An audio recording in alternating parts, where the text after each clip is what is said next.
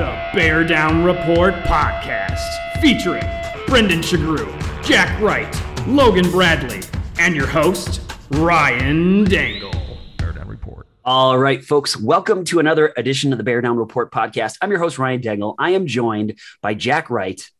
Logan Bradley and Brendan Shagru are not here today. Both of them are away, but this is awesome. We have a phenomenal step in. Mike Page and and I'm gonna I'm gonna put the put this out here a little bit. Jack and I were talking. Mike, your last podcast, the last episode you were on, that was the best uh, you've ever been, dude. Like your analysis was spot on. As I was going back and listening, I was like, man, Mike came to freaking play last week.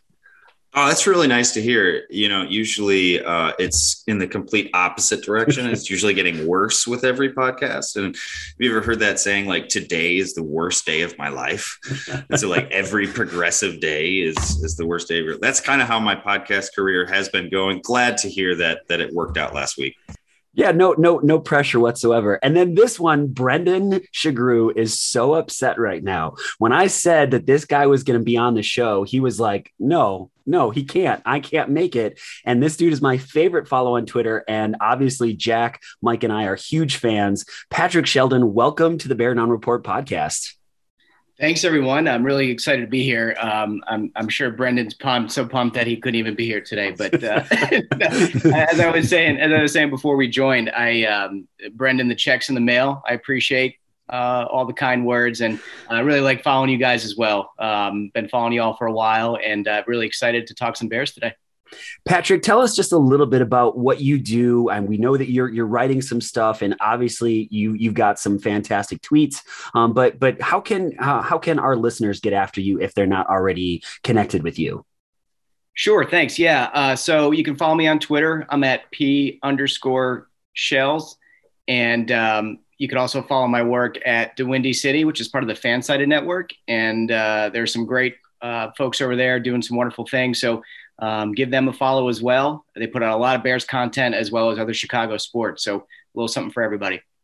Guys, you know, we couldn't be here without the support of Jeff Cadwallader. Folks, if you're thinking about buying or selling a home this year, you've got to visit genevajeff.com today to learn more about how Jeff Cadwallader with App Properties can help you. Jeff knows you need experience when it matters most. Give my guy Jeff a call or a text message 630 254 4734. 630 254 4734. Give him a call, give him a text. You will not regret it. Fantastic guy.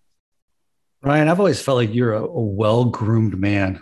What, when you get a haircut, what part of it do you enjoy best? What is it that you really like about it?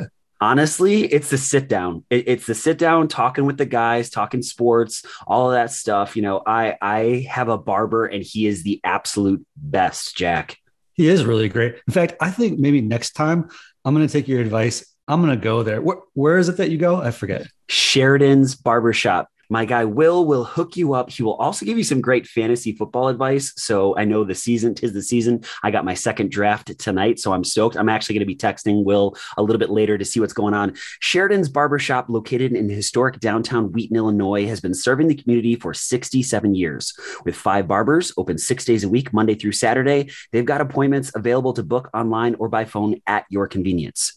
Sheridan'sBarbershop.com or 630 668 0137. Book yours today. Sheridan's Barbershop, where traditional meets modern.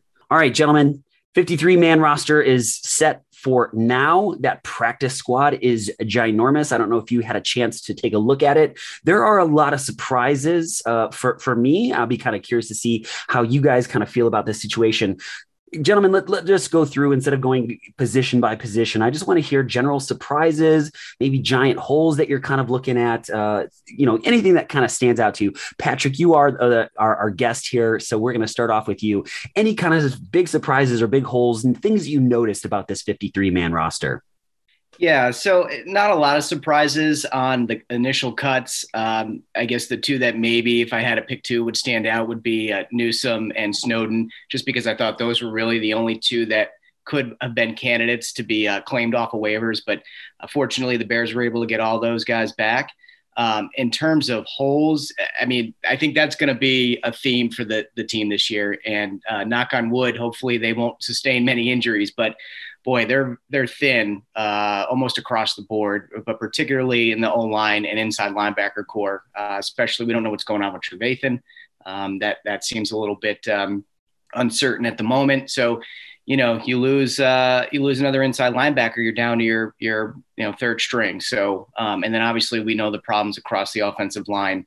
Uh, I don't know how much more uh, improved that line's going to get throughout the year, but um, you know that that's been another group that's been plagued by injuries over the last couple years. So uh, that that could be an issue as well. So, Patrick, I've got to ask really quick your your thoughts on on the Peters signing. I've gone back and forth. Uh, you know, very famously on this podcast. First time I hear it, I'm excited. Then I'm listening to some Philadelphia Eagles fans say that this dude is washed and and can't do it. And then kind of watching that first preseason game and where he looked he looked okay. Um, and so I'm kind of curious, like your thoughts on on that whole situation. Yeah, his age worries me. You know, can he uh, can he play a full season, especially in light of the fact that it sounds like he may have been doing some working out this off season, but um, maybe was focused on more recreational activities. Uh, but if he can play a full season, you know, Bears fans haven't been used to quality uh, offensive line play. So one team's trash may be another team's treasure, and we may uh, we may end up looking back and thinking Peters was kind of the anchor to that line and maybe help some of the younger guys develop. But I just don't know if he can stay healthy. And honestly, I I wouldn't uh, mind giving Borom a shot if he's not healthy and just seeing what he can do at left tackle. Um, you know, we can maybe get into a little bit more later, but um, this season I think should, in part at least, be about finding out how these young kids can play. The, the Bears seem to be in a weird spot where they have sort of one foot in a rebuild camp and one foot in a competing now camp and it doesn't really make sense to me this organizational philosophy. Uh, but I, I think they really need to figure out who can play and who can't because they're going to have a lot of holes to fill next year with uh, minimal draft capital so they need to square that away now. It's funny that you mentioned that patrick because i was thinking about that right before we came on. We've mentioned it before the idea that cubs and sox lived in you know mlb purgatory for years and years and years and finally it became clear to them thankfully that you're either good and vying for a championship or, or you're rebuilding. And I, I was thinking to myself, like, what, do, do I want the Bears to be really terrible for Pace to get fired, for Nagy to get fired, and for the McCaskeys to get fired? Maybe. I mean, I know that's a bold thought. I don't really want that. It'd be a tough season to watch, but you make a great point. I, I, they might win. We're going to talk about six, seven, eight games. I'm kind of tired of it. like, I'm kind of tired of it. I, I would like to see some some some success, build on success, and be sustained uh, over time, and not just be in some sort of like a mediocre no man's land. Jack, since we've got you on here already, let, let, us hear your thoughts. 53 man roster. Is is there a guy that really surprised you? A group that kind of surprised you? Are you seeing any gaping holes in in this roster? Well, to keep seven inside linebackers and, and four corners was clearly a shocker. You know, they right away, I think they signed back Christian and Artie Burns to the practice squad, which is good. But I mean, I, I think maybe you were onto something last time we spoke, Ryan, in that perhaps they're using those inside linebackers as leverage. Maybe they're going to use a position of strength to try to improve a position of weakness. I can only hope that that's the case. Similarly with the with the five tight ends. I mean, I, I know Horsted had a great game, and that's that's that's cool and everything. But is he a viable like long term solution? And do we really need that many tight ends? So possibly the same thing there, where we're looking at some of the areas that we seem to be stacked uh, as a means to try to improve some of the areas that were clearly not stacked. This is once again the, the great debate of Ryan Pace and no one knowing exactly, I suppose, what he's doing, but super hopeful that what he's going to do is shore up those. I mean, those are really kind of those are rough positions right now for us, I think, especially corner. Uh, Mike, I want to go to you because I was really surprised to see Josh Woods make this team. I, I thought you made a really compelling argument last week to to kind of say like this guy hasn't done enough. Um, and to see him make the the roster, I don't know if that is because Danny Trevathan is starting on IR or what. What are your kind of thoughts on this one, Mike? Uh, I, I'm I'm sure you're surprised to see him still there.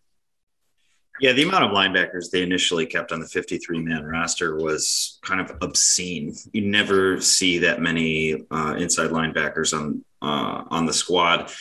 And and I definitely called for Josh Woods to be the one that's kind of the odd man out based on his play at the end of last season, which made it very obvious that we need to kind of upgrade our depth at the position. Plus, you know, I don't know how much of a special teams core player he is, especially because you got Iggy uh, kind of taking that that core special team position. So here's here's the thing to keep in mind though we have Danny Trevathan, Teven Jenkins, and Tarik Cohen kind of on the sidelines right now. And when any one of those three get activated, uh, who's gonna who's gonna lose their spot on the 53 man roster? For me, there's probably two options right now. It's going to be Josh Woods and, and Jesper Horsted. I love Jesper. I think he's got great hands. Uh, I just don't think that there's a very defined role for Jesper on the 53 right now. So keep in mind that we still do have those three kind of starting players uh, that are going to be replacing some others on the 53 uh, pretty soon. Well, it's interesting that you bring up Jesper Horsted, thinking about Jesse James and how incredibly well he played, the rapport that he built with both quarterbacks uh, in Dalton and Fields. But Jesper Horsted came to play, and the Bears have invested a lot of time and effort and resources into this guy. We talked about it on the, uh, the last pod, which was he came into the league as a wide receiver and has converted to a tight end. And so you got to think, in some regard, they're looking at him and they want to continue that development, but they seem like they got the best out of Jesse James. So that'll be really, really curious uh, to see how that pans out. Uh, the one that got me, guys, and this is going to come as no surprise uh, the, the Rodney Adams versus Breshad Rashad Perriman. Um, I, I, I don't get that. I don't understand. And I'm listening to a lot of people who are very excited about this move. They said, ah, Breshad Perriman, you know, got speed. The Bears already got a lot of speed in, in Goodwin and Byrd. And so I don't understand why they're obsessed with this. And I'm going to put this out here one more time. Perriman got cut by the Lions. I don't know if you guys have taken a look at the Detroit Lions receiving core. Uh, what's the word that I would use? Um, I, I, think I've run out of like awful, awful words to use. Uh, it's putrid. bad. Putrid. putrid. Ooh, I haven't used putrid in a long time. So yeah, putrid. They they have it has to be the worst receiving core in the entire NFL, and they cut this guy, and the Bears are like, man, we can't wait to get him and give up Rodney Adams, who not only a great story, but I think has played well in the short game and has also shown to be a deep threat. So I don't understand this one whatsoever. Can you guys make any sense out of that one? Well, you know, Perriman is a former first round pick, and sometimes general managers like to take a chance on guys with pedigree. And we've seen Pace do this before. I mean, Germain Ifedi is a first round pick right? And we signed him to multiple contracts now. And we're going to try to see if we can kind of bring out that pedigree. And so I get it to some point. You know, Rodney Adams is is a great story, and thank God he landed on the practice squad. Both receivers, in my mind, had some issues with drops. You know, we saw Rodney drop some balls. You know, if you're going to have, you know, a competition between two receivers, one is faster than the other where essentially they both have issues with drops, then just go with the speed and the pedigree. And like at that point, I, I understand the move, especially for the fifth or sixth receiver on the spot on the uh, on the roster. But uh, I, I, am really glad that Rodney is uh, is on the practice squad still. Yeah, it, something that jumps out to me too, and it's a, it's been a troubling theme that's emerged over the last few years as well. Is their inability to develop wide receivers. Uh, you know, we hear a lot about how complex this offense is and, uh, you know, takes three or four years um, to get a, a, grasp of it, according to Nagy. And we seem to be recycling wide receivers over and over again and not developing them. Uh, we had problems with with Anthony Miller, not, maybe not running the correct routes at the correct depth and all that. And then, you know, now we bring in a whole new group of wide receivers. They work with in camp and now we're going out and getting another new wide receiver for them to so at some point you got to kind of throw the bs flag on this and say do we really need stability and continuity in our, our uh, skill position players to master this offense in three to four years? Or can you bring in a new quarterback every year? Can you bring in new wide receivers every year? Can you you know like at, at, some point there's some internal inconsistency in the statements coming from Nagy, which is an, another troubling trend uh, over his tenure. the only thing I can think of, Ryan, was they were trying to go with somebody that's a body. You know, I mean, they lost Wims and some of the other guys that were, you know, you know, you're six two, like full 200 pound guys with speed. That's the only thing I can think of, you know, because we saw Mooney and he's like, he's tiny. I mean, he, he's big as an NFL player goes. He's bigger than me, right? But as NFL top tier receivers go, the, the guy is pretty, pretty small. So that's the only thing that I can possibly think of. And I think you made a great point about uh, Mike Furrey, Patrick. I mean, I think it was surprising that when uh, Matt Nagy made cuts on the coaching staff, that that guy made it through. Because I don't think that you look at the development and the roster and the progression of the wide receivers, it's not ascending. So I'm not quite certain why that guy stayed around. Well, they're buddies, right? I mean, they played yeah. together in the Canadian Football League, or did they play together at Delaware? I can't remember. I don't know. They look like brothers from another mother. I will say that. definitely, definitely buddies. And and you you see a lot of this on Twitter recently. This idea of like nepotism within the Bears organization, and this is probably the most prime example of it. Mike Furrey has done nothing, in my opinion, to keep his job for the multiple years that he's held it. So the nepotism could be a thing. You know, we'll see. They are they are buddies, and and they've uh, been working together for for quite a while, which is which is unwarranted in, in my opinion.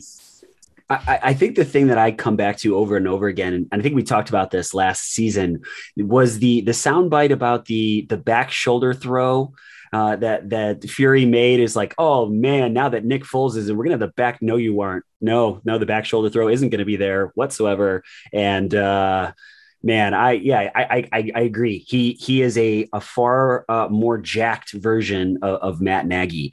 Patrick, we talked at great lengths in the last episode about the Nagy pace thing, and since you you haven't been on the show before, uh, we're really kind of curious to get your just kind of two cents on on where you're at. It seems like for the most part, people were were railing on both of these guys Andy Dalton time then the draft comes around and things pick up considerably. And then it seems like fans have gone kind of back and forth again. So I'm kind of curious where you stand on all of this. Yeah, thanks. That's a great question. So I've I've been, I think, for a while now, I've been um, off the pace bandwagon. Right. I I just don't.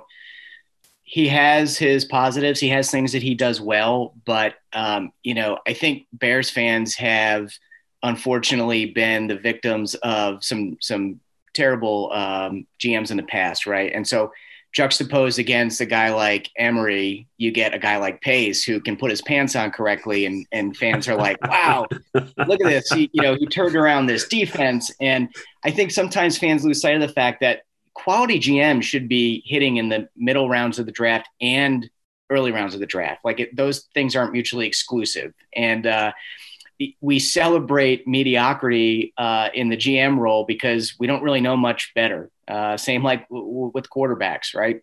We see anything that looks remotely competent, and we're just so happy to not have trash that uh, we want to ride it out with remotely competent. And I, I think we need to hold ourselves to a higher standard as fans. And Pace's impatience, uh, his inability to let the market develop and come to him a bit uh, the need to jump to players that seemingly um, are interchangeable with with other players. I mean, the the need to go out and get Foles because he knew the offense and you had to have him when you know the the difference between him and other quarterbacks that may have come available that offseason were negligible in my opinion. So um, we just throw resources and at you know players um, rather than maybe letting the market unfold a little bit. Uh, so I'm I'm not a big Pace fan, right? Nagy, I, I have to admit I've been a fan of his, uh, or I was a fan of his, um, and I've always wanted to see him with a real quarterback and see what he can do, you know, with somebody who can quote unquote run his offense. However, over the last couple years, I've I've gotten um, I've had some concerns, and uh, my support may not be as strong as it once was. Uh, I still want to see him with a competent quarterback like Fields run his offense, but his uh, his word salads have, I think, uh, you know, it's tiresome to hear these these um, over and over again. Where I think at this point he's talked himself into a corner, and uh, he's made so many conflicting statements that don't even make sense. I don't even know if he knows what he's doing. Um, so I'm not. I'm I'm starting to lose faith in Nagy. You know, I'm holding on by a thread here to see what he can do. But uh, boy, he he needs to get it in gear this year, or he's going to lose my support entirely. Patrick, that's uh, kind of essentially how a lot of us are feeling. Uh, we, we like him, the person. Uh, we, we, like the the leader in, in him that we, that we, all see. Um, but the the play calling and and some of the other things surrounding it have just been frustrating to say the least. Now, gentlemen, I am very excited about this. We're going to go through game by game, all 17 games. This is going to take me like two or three seasons to get used to this. I'm going to go through each game. And what we're going to go uh, for all of our listeners, we're not going to go super in depth into exactly what we're thinking. But if we have a, a few tidbits, we're going to go ahead and share that with all of you. Um, I'm going to try my absolute best to uh, keep tabs on uh, wins and losses. But, gentlemen, uh, that sounds like a lot of math for me. So you're going to have to help me out as much as is humanly possible. So starting off with the Rams game, uh, Sunday night game, the upcoming this week, our, our very first game, Bears at Rams. So Patrick, I'm going to start with you. Then I'm going to go Jack and Mike. And I'm gentlemen, I'm just going to keep that train running the exact same way every single time. Just makes things easier. I will finish it up and we will go from there. So Patrick, how do you see this game playing out? I see the Bears taking a loss in this one. Um, I, I, know folks are somewhat optimistic that maybe Fields comes in at halftime, but I don't see that happening. Look, if Nagy wants to say he's not ready at the start of the game, he's not going to be ready at halftime. That seems ludicrous to me, right? Even though he's the backup quarterback, he should be, in theory, ready to go right now. If, if you're going to say he's one play away from seeing live action, you better be confident he's ready for the NFL. Um, so that's a little bit uh, peculiar to me, but I don't see him coming in at halftime to save the day. I see Dalton riding this out and the Bears taking a loss. I'm on board with a loss. I think throughout the schedule, there's going to be four or five teams that I would say sit at the big boy table, and we just kind of don't belong. And I would say this is one of the games. I think the Rams are a far superior team to the Bears and have across the board better talent. I see a loss. I'm going a big fat victory. Yeah, that's right. Matthew Stafford. Matthew Stafford is the quarterback in Los Angeles. And I've seen enough of Matthew Stafford to know that he always chokes. Isn't that his MO, guys? He is a choke artist. I'm going to go uh, a big fat victory. David Montgomery's going to uh, run right past Aaron Donald. I'm going Trevis Gipson, two sacks. I'm going a pick six from Duke Shelley, and uh, it's going to be 17 14 Bears. Wow, that is very specific. I'm going with a loss in this one. Uh, Matt Stafford, I agree with you. Mike Page, I don't think he's going to play exceptionally well, um, but I trust that Rams defense far more than I trust our offense. After that, gentlemen, we are going to be uh, having a home game. Bengals are coming to town on September 19th. It's a 12 o'clock game just like last time, let us know win or loss here, boys. I got a win. Dalton revenge game. I also have a win. The Cincinnati Bungles with Joe Burrows are not on track yet. Bears. I got the Bears in week two. I'm definitely looking at a win for this one. It's a team that they should take care of uh, I, I, I, do emphasize on the should. Uh, week three, we're looking at September 26th, also 12 o'clock showdown. Bears are headed to Cleveland. I have to say this. Cleveland is not as awful as I thought that it was. It's not as awful as I had heard that it was. Wife and I went there uh, about this time last year, and we actually we had a really good time, and uh, we are kind of taken back by dare I say, the surrounding area is kind of pretty. Uh, so uh, let's start it off, boys. Win or loss? I got a loss here. I think this is the uh, final nail in Dalton's coffin. Bears lose. This is a very good football team that is playoff bound and might vie for a Super Bowl title. Yeah, they're going to lose this one. Yeah, I also have the Bears losing this one. Uh, it's funny that we used to think of Cleveland as being the most dysfunctional team in the NFL. That clearly has to go to, well, maybe not clearly, but the, the Lions, the Texans are all in a run for it. Maybe even the Jaguars, we'll, we'll see. Um, but uh, I think the Jaguars maybe have the best chance of turning that around. Week four, we are headed, uh, the Lions are, excuse me, are headed to town, uh, 12 o'clock game if I was a betting man, I this is where I would put some money on Fields getting his first start. I think they give him the Lions game. It's um, uh, Lions aren't world beaters. Plus, it gives them two weeks to prepare for a matchup against the Packers. Uh, I think this is Justin Fields' debut, and I think the Bears win. I've also got a Bears victory. Nagy's five and one against Detroit, which you know I don't think they're not going to put that on his tombstone. I don't think because it's not that impressive. But and the only loss I think that he had was that fluke one, right? That they lost at the end, and everybody's heart was broken. They're going to win twice against Detroit, maybe pick up one against the Vikings, and probably go I think three and three in the division. This is an easy one. It's victory. I hate Jared Goff more than any other quarterback in the entire National Football League. And the fact that he now plays for the Lions is just, it's making my head spin with the amount of times that I want him to get hit by Khalil Mack. So Bears went big this one. Jared Goff gets sacked like six times. Mike, it, it also sounds like your son is not a very big fan of Jared Goff in that one as well, which, uh, like father, like son. Uh, yeah, this is an easy pick for me. Uh, the Detroit Lions are a mess right now. Um, I don't understand the optimism that they have with with the the ankle biter coach that's come in, but but Lions fans seem to like him a lot. So good for you guys. Uh, see this one being another coaching uh, trash dumpster fire that that's on their way.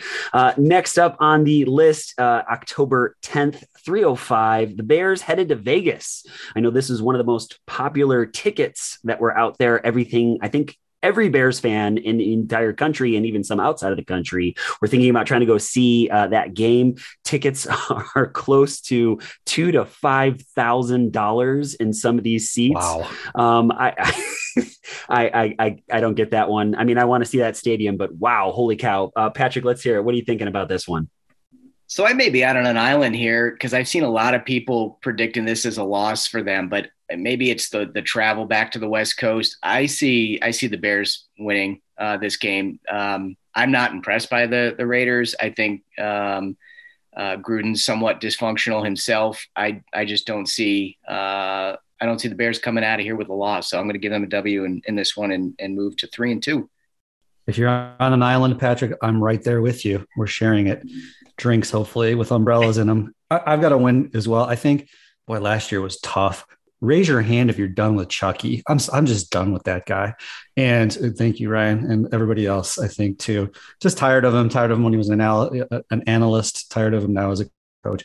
I think it's a revenge game. I think like for certain that was embarrassing. And if there's one marked on the schedule that I think that the Bears are going to go with the revenge card chip on your shoulder type, this is going to be the game, and I think they're going to win. I got a Bears victory as well. Four and one is my Bear squad so far, with Andy Dalton still at the helm.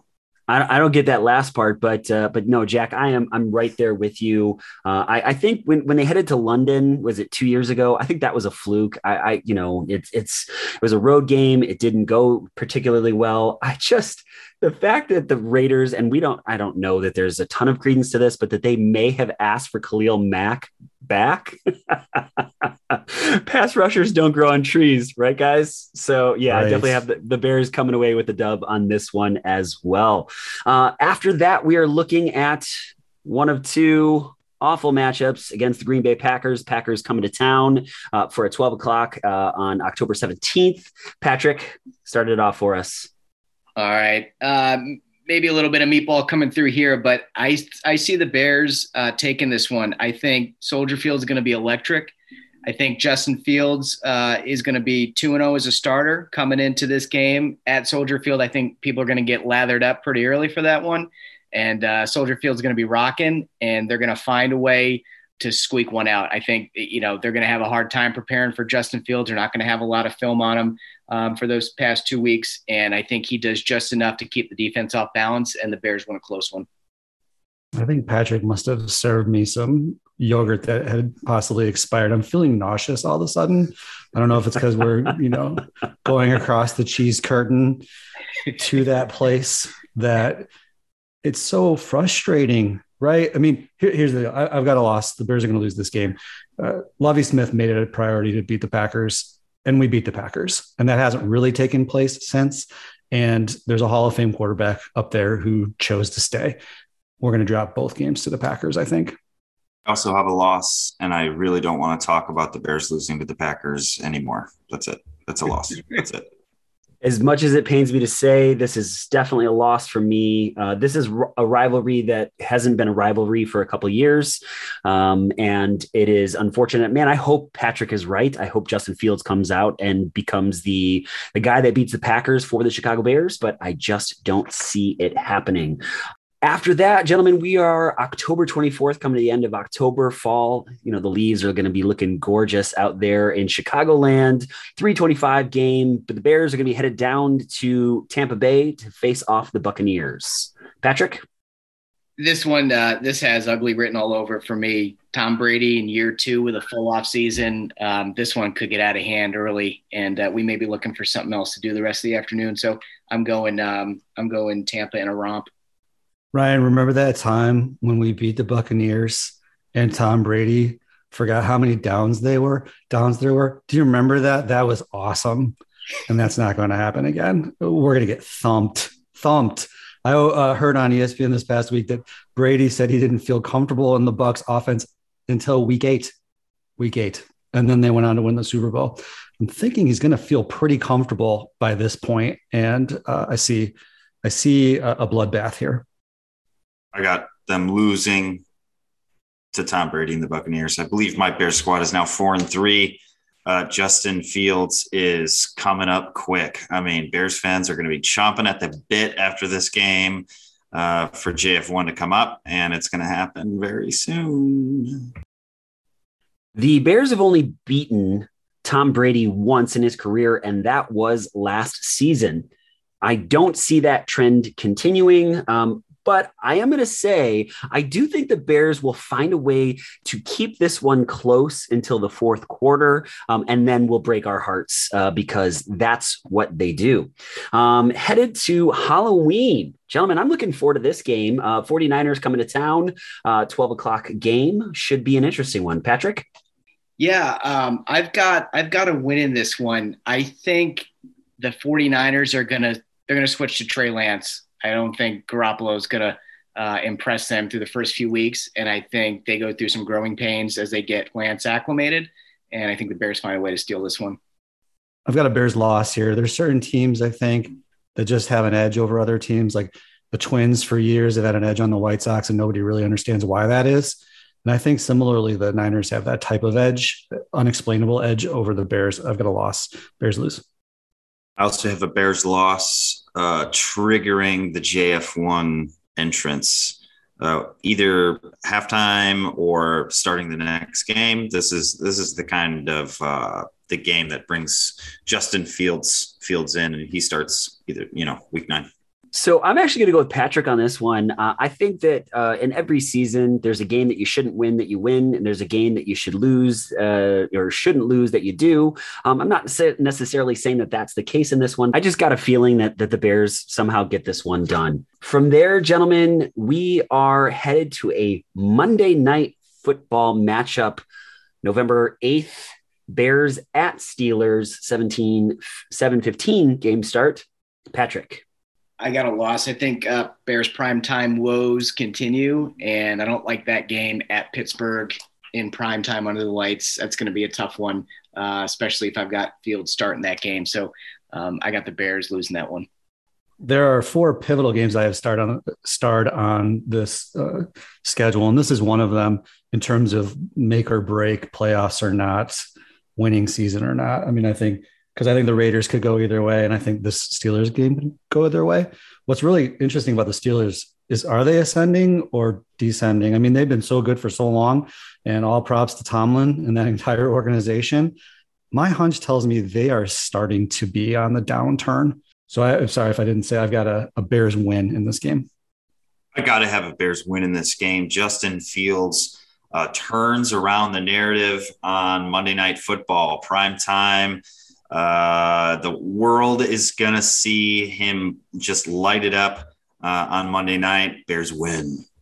Surprisingly, the Bears have played the Steelers pretty darn well over the, the few times that they've played them over the last 10 or so years. I don't see this happening. Um, I agree with you, Jack. I think they are a team that is definitely uh, trending downwards, but I think in this game, they make a statement game of, of sorts, or at least makes people think that that's what, what's going on. I think the Bears lose badly in this, in this game.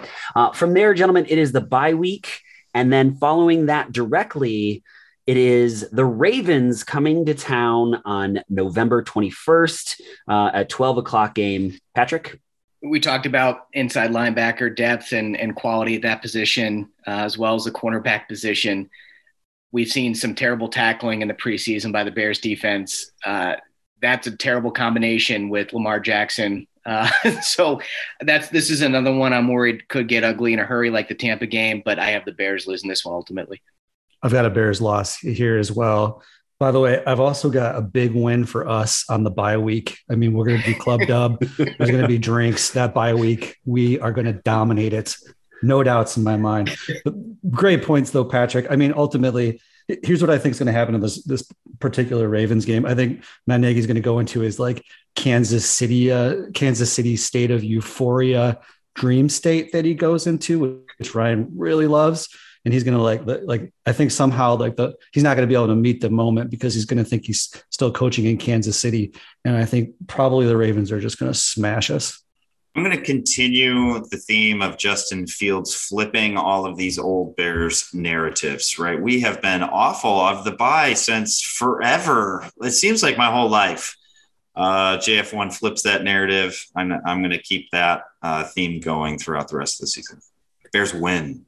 Mike, I, I, I, do agree with you. I think Justin Fields will probably be playing pretty darn well at this point of the season. At least that is my hope that he will have taken over and be playing well for the Bears. But uh, the Bears defense, uh, it has holes where Lamar Jackson excels, and I think he beats up the Bears pretty handedly. Moving on down the line, gentlemen, it is a quick turnaround. Uh, they have the Lions uh, headed. The Bears are headed to the Lions. I apologize for 11:30 a.m. game time. Patrick. Yeah, Mike, that's a great point about Nagy off the bye week that I had forgotten about. But it's such a huge indictment of him as a coach. Um, I think another one of his trends on the positive side, though, prevails here, and I think the Bears uh, take this one against their division rivals. Bears win this game uh, handily, and if they don't, we're having a very different conversation in the post game. But I think uh, just for the record, I've got them at five and six right now. Did I mention that I really, really hate Jared Goff? You did. Okay, you just, did mention that. You did. Okay, just checking. Bears win. Yep. Yeah. Uh, Patrick, you alluded to this, and I agree with you. The one thing about Matt Nagy is give him too much time, and he comes up with the worst game plan you could possibly imagine. Give him no time, and somehow ekes out victories that he never should. Uh, but it's the Lions. We all know it. Uh, I'm actually stoked about this. Uh, Thanksgiving is my favorite holiday, and I get to watch the Bears just just annihilate the Lions on a Thanksgiving day. That's a big fat dub for me. Uh, moving on down the chain, this is one I'm really going to be interested to watch. Uh, is it going to be Justin Fields versus Kyler Murray? That's going to be a great question. If it is, you know, I don't know if Bears will be able to flex, or I'm sorry, the NFL will be able to flex at this point I think it's a little too early in the season for that, but I think this is one that they may want to have a lot of people watching. It's a 12 o'clock game, but the Cardinals are coming to the Bears. Patrick? Ryan, you said something earlier. It was funny. Uh, sometimes you win a game, you should lose, and sometimes you lose a game, you should win. And when I saw this game, I circled that as one of those. Uh, not that the Bears should win this and and ultimately lose, but I think they have this game in hand uh, and I feel like this is one that that could just slip away. Um, so I've got a, a, heartbreaking loss in this one to Arizona. This is another one of those starred games that I have in terms of pivotal games. I have a win for this one. I don't feel that great about it, to be honest. I think Kyler Murray is unbelievably talented, but I think the home field advantage wins out here. Bears win. Yeah, the Bears and the Cardinals are actually kind of similar. I remember at the end of last season, they were kind of in the same situation. They were both kind of vying for that, uh, you know, final playoff spot. Uh, they have a young, athletic uh, quarterback and an aging defense. I believe they did sign J.J. Watt, who I love, by the way, one of my favorite all-time NFL players. Uh, I have a surprising loss, JF1's first loss uh, of the year here. Uh, this is one, Jack, just like you. I'm calling for a Bears win, but I don't feel good about it. And I will be very interested to see what team we have at this point uh, uh of the season. Uh, moving right along, gentlemen, coming towards the, the back end of everything, uh, back end of the season, excuse me. Uh, so we're looking at December 12th, a night game, Bears at Packers. Patrick? So I had them riding the euphoria of Justin Fields in the first game and taking the win. Uh, I think reality hits them in this one, and I think the Packers get the win at home. Bears loss, and we're moving, and we're moving. There's nothing more to see here. Mike, go ahead. Skip, pass. So That's that a loss. that's definitely gonna be a loss for me as well, gentlemen. Uh, I hate when the NFL puts the Bears against the Packers in prime time. It doesn't go well for the beloved. Uh, like I said, it is a rivalry that is no longer a rivalry. This is going to be an interesting one, guys. Monday Night Football, 7:15 on December 20th. It's the Vikings at the Bears. And while the Bears have struggled mightily at, in prime time, the team that's worse, especially Kirk Cousins, is coming to town. Um, I'm interested to hear what you guys think about this one. Patrick, starting with you. Yeah, uh, so I think the Vikings defense comes in overrated for like the 22nd consecutive season. Um, I don't, I don't, uh, I don't get some of the hype around them. You also got Cousins unvaccinated. I think at some point that rears its its ugly head, and he's got to sit for a game. Maybe it's this one, but um, too many things in the Bears' favor. Nagy's record against them. I think the Vikings' offense is a train wreck. Uh, so I, I, think the Bears take this one, uh, and I got them even in the record at seven and seven at this point. I would have them at seven and seven at this point as well. In order to make the playoffs, the Bears are going to have to win one of the two Vikings games. So if it's not this one, hopefully it's the next one. I've got them at a win here, and I mean, even if all things are put aside and COVID doesn't strike Kirk Cousins, he's still one of the biggest chachis in the NFL without question. I mean, he's the mayor of Chachville and he is so sporadic. I mean, thankfully, he's not on our team.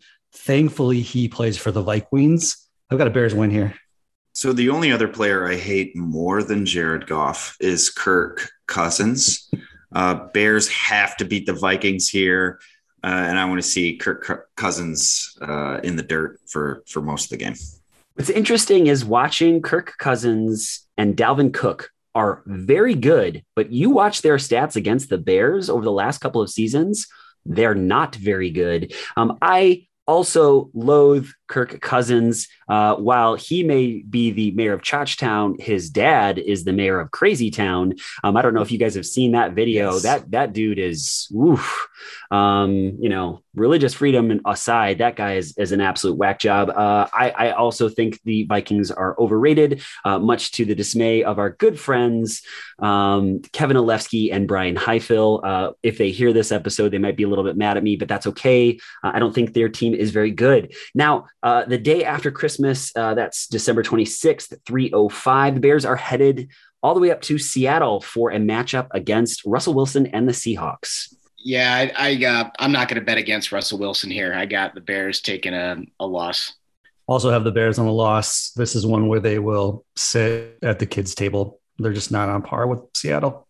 I got a Bears losing this game as well. It seems like every year the Seahawks, everyone questions their ability, questions the roster, and every year they just somehow are always in the mix. It's because of a one Russell Wilson, who's a Hall of Fame quarterback. Uh, a lot of people have compared Justin Fields to Russell Wilson. Maybe he gets a little uh, starstruck today. I got a Bears loss. Yeah, this is uh, one of the hardest places in the NFL to play, and on a road game after a holiday, uh, definitely taking a Bears loss on this one. Two games left, gentlemen. We've got a uh, 12 o'clock showdown January 2nd. So that should be a really nice weekend of all of those uh, bowl games for, for college. Um, be sitting down to watch the Giants at Bears.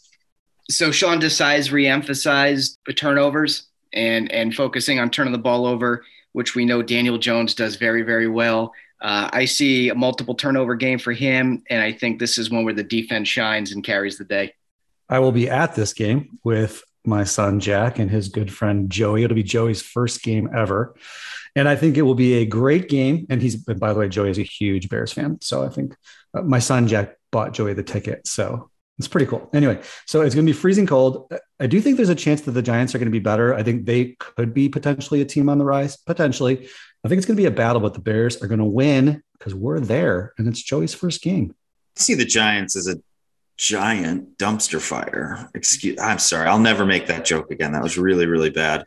But seriously, I see them really really bad. Daniel Jones is is awful. You know, the Giants had the opportunity to pick Justin Fields, right? This this draft and they decided to run with Daniel Jones, which is just amazing. The amount of things that had to go right, by the way, for the Bears to pick, you know, Justin Fields at 11 was, is really astounding. I really do like Saquon Barkley, though, as, a, as an NFL football player and running back. I hope he can get healthy one season and, and, and just play well. He's, he's fun to watch when he's healthy, but, uh, you know, I got the Bears winning this game for sure. Saquon Barkley, uh, Kenny Golladay, that's one as an NIU alum. That dude can play. That was a very big signing. Uh, but Patrick is spot on. He, he, took it right from me. Turnovers, turnovers, turnovers. Um, I love the turnover bucket. I agree with you, Sean Desai. I think uh, he's going to be one that's going to be frustrating to watch at times this season, going to give up a lot of yards. But I do think there are going to be a lot of turnovers with this team. Uh, if the preseason is indicative of what the regular season is going to look like, there are definitely going to be some turnovers. Definitely have the Bears With a victory in this one. And gentlemen, finishing up the season, this one is one of those that maybe could be a flex game too. Uh, looking at uh, the Bears at Vikings, 12 o'clock start, um, could have playoff implications for one of these teams trying to sneak in to the playoffs or potentially both are, are done. Who knows? We'll see. Uh, Patrick, let's hear it. Yeah, that's exactly right. I think this one, I got the Bears at eight and eight coming into this game. I think it's going to have some playoff implications. Ironically, uh, the Bears coming from New York, uh, I think the Vikings are out of it. I think they play um, Canal Street Justin Fields. For those that don't get that reference, Canal Street is where you buy all the not cheap knockoffs in New York City. Uh, so I think the Vikings go with their cheap knockoff version of Justin Fields, and they see what they got in Kellen Mond.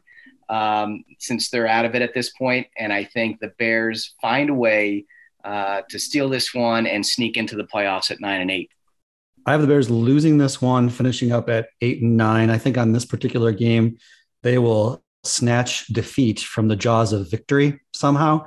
And it would be a, a rough way to, to end the season, but I've got them losing this last game. Justin Fields, the narrative buster, the narrative buster being uh, backing our way into the playoffs, kind of losing uh, in the final game of the season. We win this one and we go to the playoffs. And I lost track of the count of where I'm at, but I, am pretty sure I'm at double digit at this point. I'm at nine and 10 and six. What is that? 10 and, 10 and six. six. Okay. Uh, just uh, with uh, a little kind of context I've actually never predicted the Bears to have a losing season. I almost refuse to do that as a Bears fan. So take my 10 and 6 prediction with a grain of salt, but with some logic thrown in there. Patrick, yet again, I am agreeing with you. Uh, I think you, you've you've been spot on with pretty much every single one of your takes. I, I have I've not thought, man, this dude is crazy. Once I definitely see the Bears coming away with a victory in this one. The Kellen Mond situation. Um, I, I I love we've got some close friends that have been on the pod several times and they are Vikings fans and they're they're talking up Kellen Mond big time and I think it's just uh, Justin Fields envy. Uh, so Canal Street, I, I'm applauding you, sir, in that one. So I also have the Bears at nine and eight. I don't know if that will mean playoffs, if that means they miss. So just one more time, Patrick, you've got the Bears going nine and eight. Jack, you've got them going eight and nine. Mike Page, you've got them going 10 and six. I've also got nine and eight. And Brendan Shagrew, uh, his prediction is the Bears going nine eight. Logan Bradley, guys, I don't know about this one. Six and eleven. Uh, that's a that's a shot, man. So hey, we'll, we'll see how how things turn out. Um, with that being said, Patrick, it is your first time being on the show, and for any of our first time guests, we have our favorite segment called Unpopular Opinion. This can be absolutely anything. And we've had some doozies, right? Uh, Portillo's is overrated. We've had uh, Ferris, Ferris Bueller's Day Off was overrated. Um, one of my favorites was actually from uh, from one of our Lions contributors actually said pass interference in the NFL should be a 15 yard penalty, not a spot foul. Um, and I just thought that was a really interesting take. So, Patrick, we got to ask, what is your unpopular opinion? Uh, so I've got one that I, I've taken some heat on Twitter for this one in the past. Um, I didn't know it would be as controversial as it was, but in the Oreo hierarchy, I've got blonde Oreos coming in number one ahead of chocolate. Wait just a minute. Wait, what? yeah. I, hey, look, I realize this means I'm probably not going to get the invite back. Uh, it's been really nice hanging out with you guys. I had a lot of fun. Uh, but I totally understand if you you unfollow and block. I've gotten a lot of heat for that. I've gotten a lot of heat for that take. Patrick, did we just become best friends? Because oh, no, I Ryan. totally no, Ryan. agree with you. 100%. The chocolate is just, it's a little too much. The, the vanilla ones, oh, what, dude.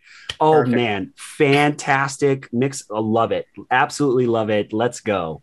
You're okay, wrong, and you're both you, sick. Yeah. Sick. You're sick. Absolutely. We in my house we don't say what's for dessert. We say what's for chocolate.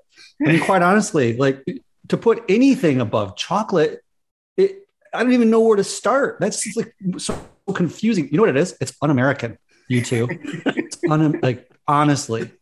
Do you even dip? Do you even dip the blonde Oreos in milk? Because the oh, best part of eating Oreos is to dip it in milk and get it oh, kind of soggy, and then eat the whole Oreo in one bite. That's the way to go about doing it. But it has to be chocolate one. You're not going to do that with a blonde Oreo. Oh, sure. And they're more versatile because they go with coffee too and honestly, and this is going to sound a little bit crazy, but oatmeal, believe it or not, every once in a great while, if I want a little bit of sweetness with my oatmeal, I'll drop in one of the blonde ones. Dude, fantastic. Great, great mix. I just feel like with the best of Oreos, the chocolate Oreos, tell me if you can open them and not finish a row in one sitting or one day. I could easily hold off on the blondes and maybe do like two or three, but that whole row is going to go on the chocolate Oreos. At least a row, Jack. At least. Sound like eating uh, when you're eating Girl Scout cookies. All right, gentlemen, it is time to get out of here. We've got to go around the horn and give shout outs. Shout outs to anybody that might be listening to the podcast uh, that, that you'd like to give a shout out to. Uh, Patrick, before you go, we're going to have you go first. Uh, we just want to say thank you for stepping in uh, to this, this podcast. This definitely cannot be your last time coming on the show. Uh, if you're willing to, we'd love to have you back. Absolutely. I, have had a blast, guys. Thanks so much for having me. Um, tell Brendan he's now dropped to the bottom of the list of my favorite BDR uh, follows. Um, so maybe he can uh, get back into my good graces by being on the next show. But no, I'm kidding. Uh, uh hopefully he's having fun wherever he's at. But for my shout out, I'd like to um, send one to somebody who's been following me for since the beginning and reading my stuff. God knows why, uh, but I want to let him know I appreciate him. Uh, Nelson Daniels, uh, your favorite FedEx driver, is his uh, his handle. Um, thanks, Nelson, for all your support since since the start. Really appreciate it, and uh, he's a great follow. Huge Bears fan on Twitter, so uh, go give him a follow, folks. Absolutely, Patrick. Jack, what about you? Shout outs that you might like to give. Thanks to my burgeoning Twitter following. check me out at JWrightBDR. I want to th- shout out to all of the local breweries who will fuel my fantasy football draft championships today. Riverlands Brewing in St. Charles, Solemn Oath in, in, in Naperville, Alter Brewing uh, in Downers Grove. Uh, they will be by my side tonight when I draft. I, am a little surprised to see you as bright eyed and bushy tailed. I thought you would uh, be a little hungover from Notre Dame, Florida State last night. Uh, that was that that was quite a game, man. I the, the back and forth between it, and you clearly your your uh, your your fighting Irish came out on, on top on that one. They did. I mean, I don't know if you know this or not, Ryan, but I'm a huge Notre Dame Fighting Irish fan. Really? Fact, some people think that I, yeah, some people think that I went there. People that Huh. don't know me, when they hear me talk as much as I do about Notre Dame, they honestly think that I went there, which which I didn't. My dad did for a brief amount of time, and of course, I'm very Irish. So, and and it, you either love or hate the Irish, right? And so, all my friends would call me every time Notre Dame would lose, like old days, right? The phone would just start blowing up when Colorado or Miami, the convicts would beat, you know, Notre Dame. And I mean, I either take it on the chin or you just like uh, bathe in the championships, one of the two. Great win. Mike? So BDR got through an entire offseason with a full staff for the very first time. So my shout out's just going out to everyone that contributes to BDR. That's going to be on the podcast. That's Ryan, Jack, Brendan, Logan. We got uh, our film guys, Nick and Dan. We got our writers, Corey, Mike, Sean, uh, we got our graphic designer, Zach. Uh, I'm sure there's probably others that, that I'm forgetting. Is that everyone? I think you got everybody. There, there's, about, there's about a hundred of us. Yep. There's a lot of us. So, you know, shout out to you guys for getting through an off season. We, we pumped out an incredible amount of content this off season. And I'm I'm really really proud of of kind of everyone involved, and uh, I'm excited to see what our first full season with the full staff will will kind of bring about. So shout out to you guys. Great work. You guys are amazing. As always, I've got quite a few shout outs to give, guys. I, I apologize, but I'm I'm stoked to talk about these people. The first one is my friend Kevin Floater Pratt. Just got engaged uh, this weekend. Uh, he moved to uh, to Japan, and so him and his fiance uh, Masayo. Just congratulations to you guys.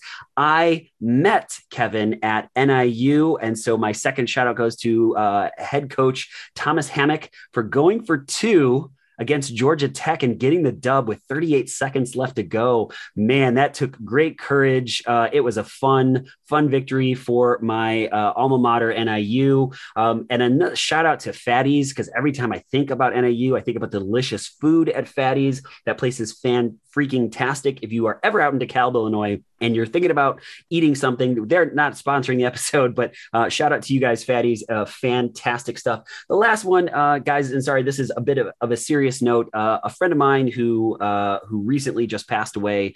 Um, we had kind of a a difficult relationship, we'll just say that. But uh, he was a diehard Bears fan, and I know that uh, if he had the opportunity to listen to us talk about the Bears, I know that he would. Uh, so, Brad Farrick, uh, I'm I'm I'm hoping that you rest rest easy, my friend.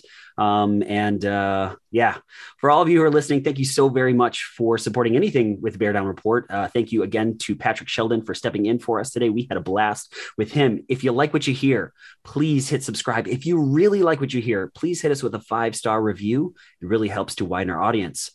For Jack Wright, Mike Page, Patrick Sheldon, I'm Ryan Dangle. And as always, folks, bear down.